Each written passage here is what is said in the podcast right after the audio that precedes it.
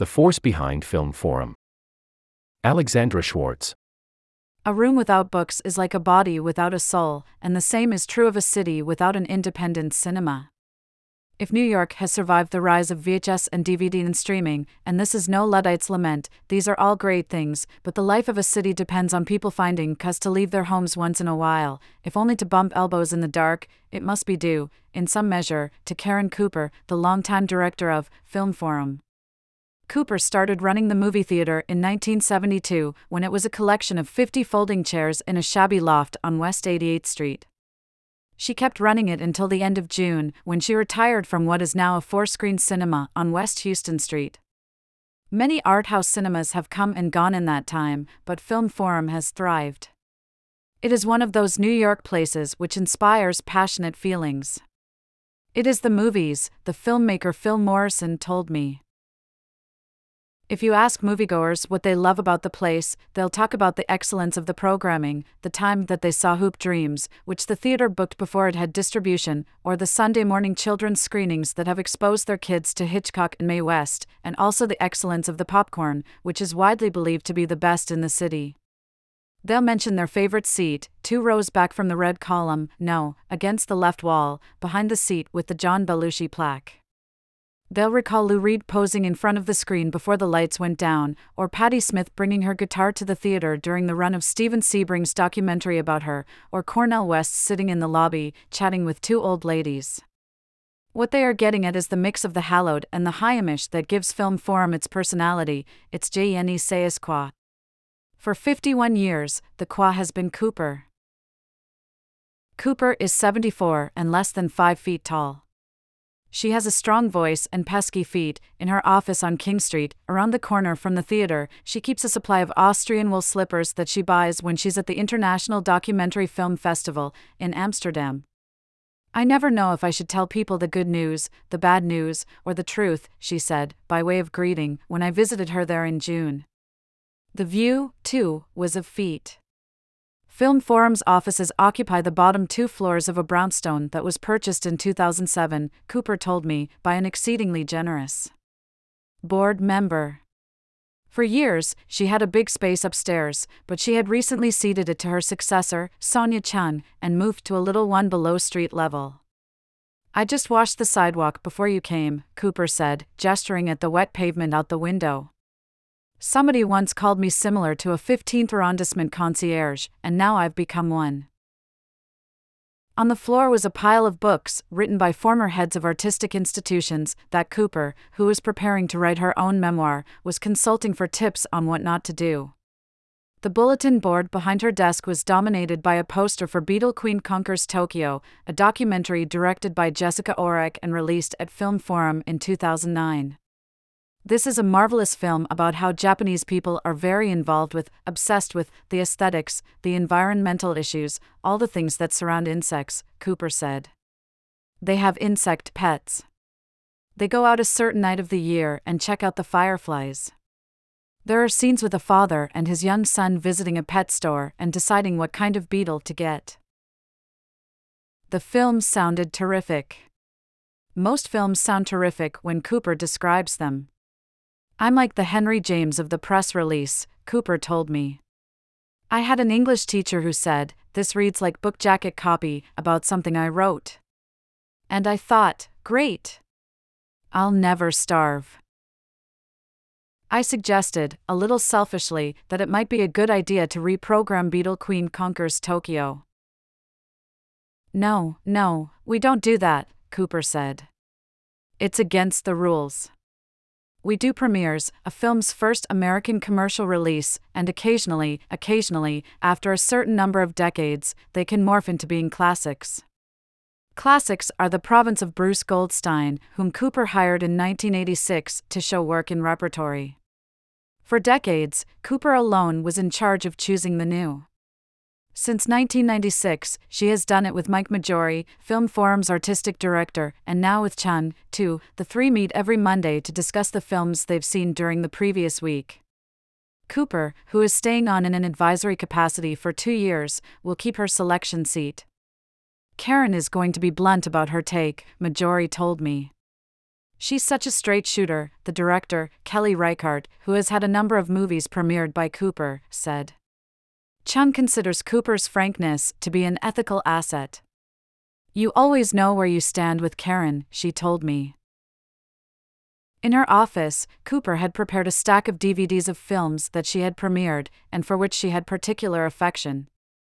These are mostly hits, but there are also misses, and, I have to tell you, I love the misses, probably more than I love the hits, she said. The hits included Crumb, Terry Zwigoff's 1994 documentary about the cartoonist R. Crumb and his supremely troubled family, The White Ribbon, Michael Haneke's 2009 Palme d'Or winner about evil deeds in a German town on the eve of the First World War, and Son of Saul, the Hungarian director Laszlo Nemes' portrait of a Sonderkommando at Auschwitz, which won the Oscar for Best Foreign Language Film in 2016. I have a tendency toward the dark, Cooper observed. We now serve beer and wine. Makes it a little easier. She flipped to a DVD of Oblivion, a documentary about street children in Lima by the Peruvian born Dutch filmmaker Heddy Honigmann. Okay, this was not a hit, Cooper said. But it's an example of a brilliant, obscure documentary by a woman who should be a household name and obviously is not. Cooper had premiered half a dozen films by Honigmann. She should be as famous as Spielberg, she told me.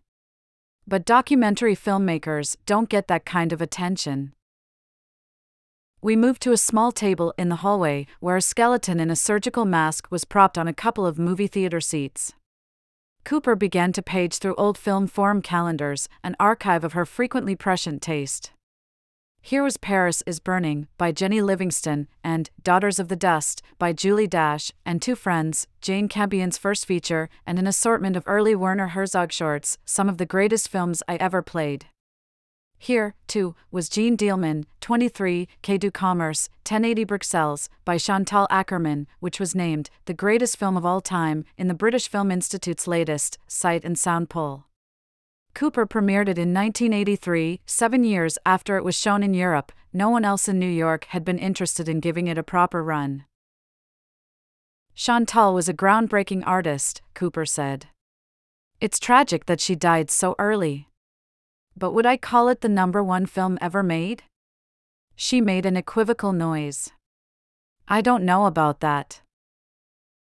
Cooper's mandate has been to follow her own taste, whether it bends toward the popular or the obscure. But how did she know that she had taste to begin with? I didn't, she said. As a kid growing up in Queens, she loved dance. At Smith, she studied literature. I was probably more interested in Martha Graham and Harold Pinter than I was in Alfred Hitchcock, she told me. But she graduated, in 1970, into a recession. I came back to New York, and I wrote to all of these magazines. You know, nobody sent emails, you had to actually sit down and write a letter. I want a job, I can edit, I can proofread. And the only one who wrote back was a teeny film magazine that no longer exists, Filmmakers Newsletter. This proved to be a lucky break. Cooper was asked to write a monthly column on independent film in New York. Of course, in 1971, independent film was not an expression anyone used very much, she said. But I did visit Film Forum, which existed along with a few other independent film programs at MoMA, the Whitney, and Millennium Film Workshop. Cooper found that she liked the place. It had screenings on Friday, Saturday, and Sunday evenings. Coffee was served. The audience was made up of students, intellectuals, radicals, and working people of various stripes. As grimy as it was, it felt welcoming, she said. I felt that I could be there without being, you know, a member of Warhol's coterie. Film Forum had been founded, in 1970, by Peter Feinstein and Sandy Miller, two cinephiles who wanted to screen movies that weren't from Hollywood. This was not a lucrative pursuit. I had dinner one day with Peter, and he said, I'm getting married, and I can't afford to live on a $100 a week. Do you want to take the business? Cooper said. And I said, What does the business consist of? What she learned gave her confidence. There was no risk of running the business into the ground because the ground was where it already was. I thought, taste. It's a matter of making critical decisions, and if I can do that about literature, I can do it about film, she said. The trick was finding films to screen. She put a notice in filmmakers' newsletter inviting directors to submit their work. You pay sending expenses, we pay return. She would show any film, as long as it was interesting, but she particularly wanted to show foreign films. Going to Cannes seemed like a good idea, so Cooper went. She had no pass, no accreditation. I went to Cannes without a reservation for a hotel room, Cooper told me. What was I thinking? She found a room that faced the cinema hosting the Quinzaine de Réalisateurs, a selection of films meant to be bolder and stranger than the festival's main slate. In the evenings, when she heard the projectionist starting up, she would roll out of bed and see what was on. I sat through a film where dozens of people walked out, Cooper told me. But I saw Amos Vogel, a founder of the New York Film Festival, not walking out, and I thought, you know, I'm onto something. The film was The Death of Maria Malibran by Werner Schroeter. A German experimental narrative filmmaker, gay, very operatic and lush and extreme in his vision, Cooper said. She made a deal to show it. Cooper figured that, if she liked something, someone else would like it, too. Her programming started getting attention from critics like Roger Greenspun, in The Times, who could be tough, a pair of films that Cooper billed as funky westerns were, he wrote, as casually awful as anything that anyone has had the nerve to charge money for this year, but championed the theater. So did J. Hoberman, in The Village Voice. Like Cooper, he had grown up in Queens, their paths had first crossed in high school, at a meeting of the W. E. B. Du Bois Club, a youth group sponsored by the Communist Party. When I started writing for The Voice on a regular basis, in 1977 78, I was the third string film critic, Hoberman told me. And I was happy with that, because I was not really interested in reviewing all the Hollywood movies that came out. In fact, I wouldn't have liked that at all and I was able to create my own beat by covering things that the first and second string film critics were not interested in. Documentaries, foreign films from obscure countries, experimental films, animation, political stuff. This was just the sort of thing that Cooper was developing a nose for. I've been to festivals where Karen was there, so I know how hard she works, Hoberman said. I wouldn't say that she doesn't have an ego, because that would not be true. But she certainly is not somebody who got into this for the glamour. Taste and hard work alone, though, cannot support a business. Any success story in New York City is perforce a story about real estate, and here, too, Cooper was lucky and savvy.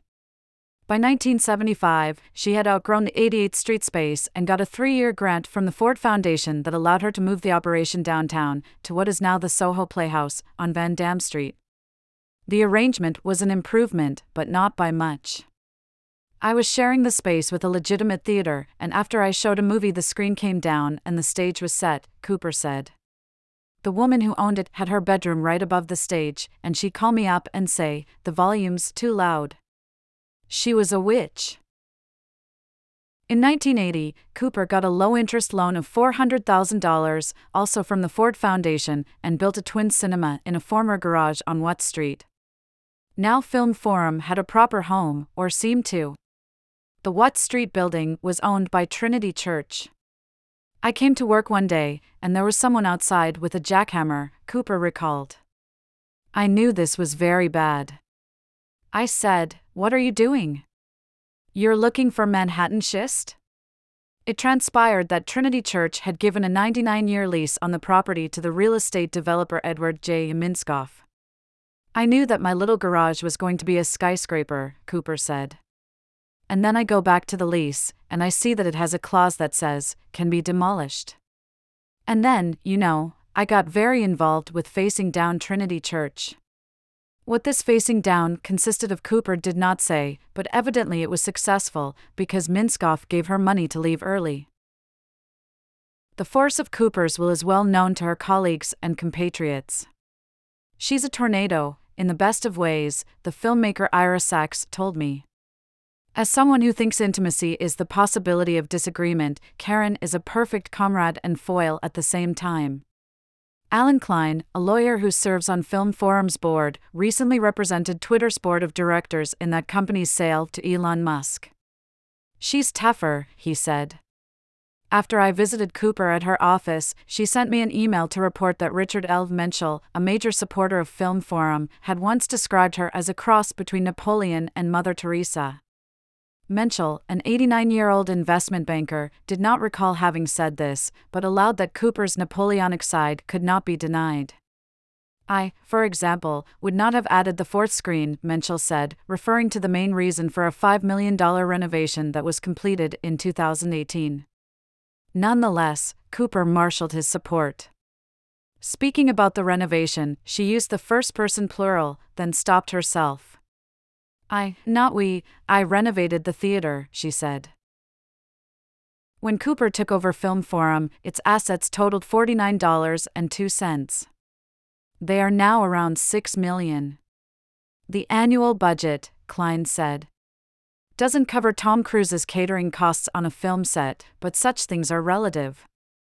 Ticket sales account for about half the cost of operations, the rest must be made up by donors, and donors must be courted.